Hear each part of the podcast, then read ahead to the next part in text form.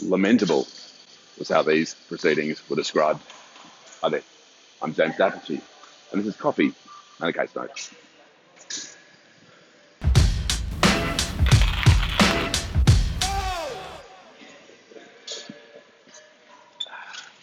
So, guys, we find ourselves in a position where the Court of Appeal is considering uh, a set of proceedings that it has decided to describe using that adjective. How did we get here? Right, we have various claims made.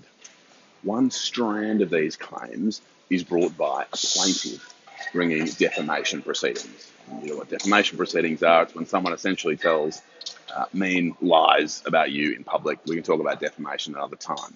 But in essence, the plaintiff, the person making the claim who brings these proceedings against a large number of defendants, does so as part of a whole range of disputes that the defamation proceedings are summarily dismissed when they come before the court in first instance, which means they're dismissed straight away without a final hearing, and that court makes an order that that plaintiff is not to complain again, not to claim again in relation to those publications without the leave of the court.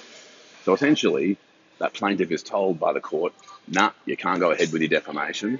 And if you try again, you need to get our permission first. So it makes the defamation claim really difficult.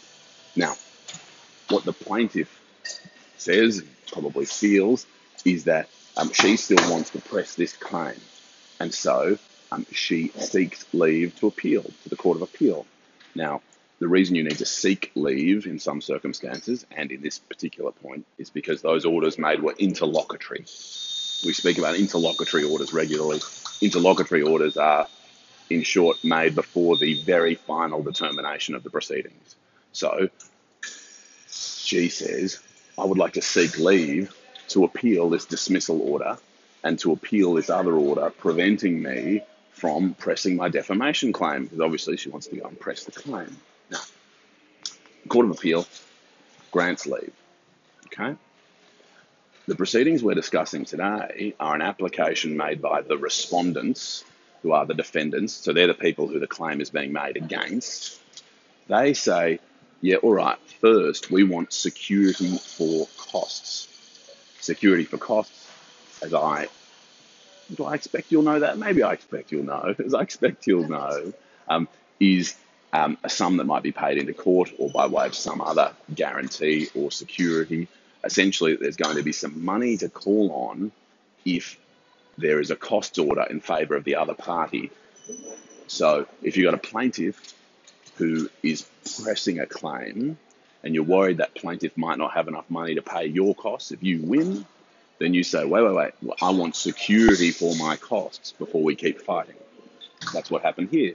So we're in the Court of Appeal, and the respondents, the defendants, say, wait, wait, wait, before we go on with the appeal, we want security for costs. Now, why, why would they be seeking that?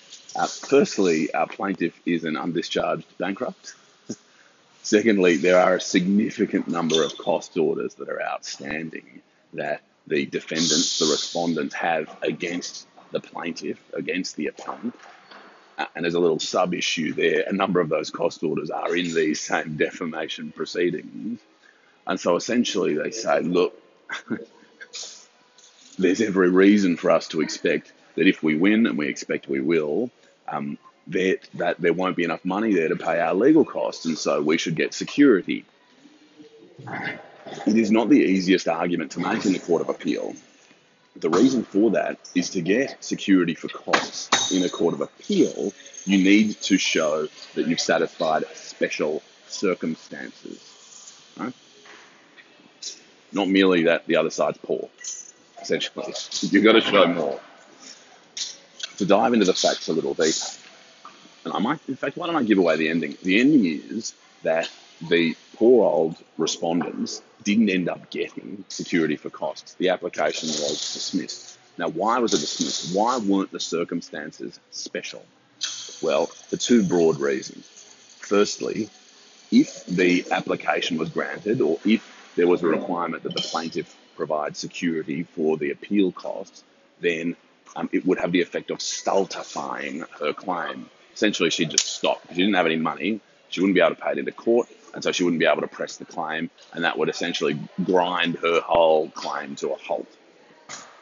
In circumstances where leave to appeal had been granted, remember we spoke earlier about leave to appeal, there was obviously some prospect of her appeal getting up, and the judge in our decision wasn't prepared to essentially say that it was wrong to grant leave at this stage, wasn't prepared to say, all right, the case stops now because the effect of requiring security for costs from someone who has no money is to essentially stop the proceedings. So the effect of the security for cost application would be to stultify, to stop that claim in proceedings where it seemed there were real prospects of the appeal getting up, or some some prospects of the appeal getting up. The other issue was time. Now, as some of you know, in defamation, there's a real short limitation period. Many of you will deal with yeah, six years ish, or you, know, different length of time for some other claims as well. In defamation, one year. So, what the Court of Appeal also said was, look, this appeal was lodged a significant number of months ago. The application for leave was a number of months ago. Um, defendants, what you could have done is you could have made an application that leave to appeal only be granted if security for costs was paid. You didn't do that. Um, you were a bit slow.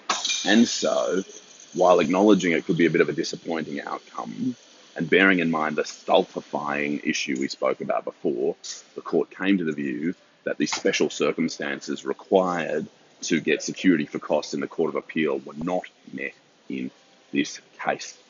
So we've got some respondents who have got a fight on their hands in the Court of Appeal, and we've got a plaintiff uh, who is ready to knuckle up and march on for her next one. I hope that quick tour through the Court of Appeal, uh, not quite so quick looking at the time, I hope that um, tour through the Court of Appeal um, was of value to you. I hope it sketched out a couple of little points there about leave, uh, about security for costs, and I look forward to speaking with you again for another coffee and another case note real soon. Cheers.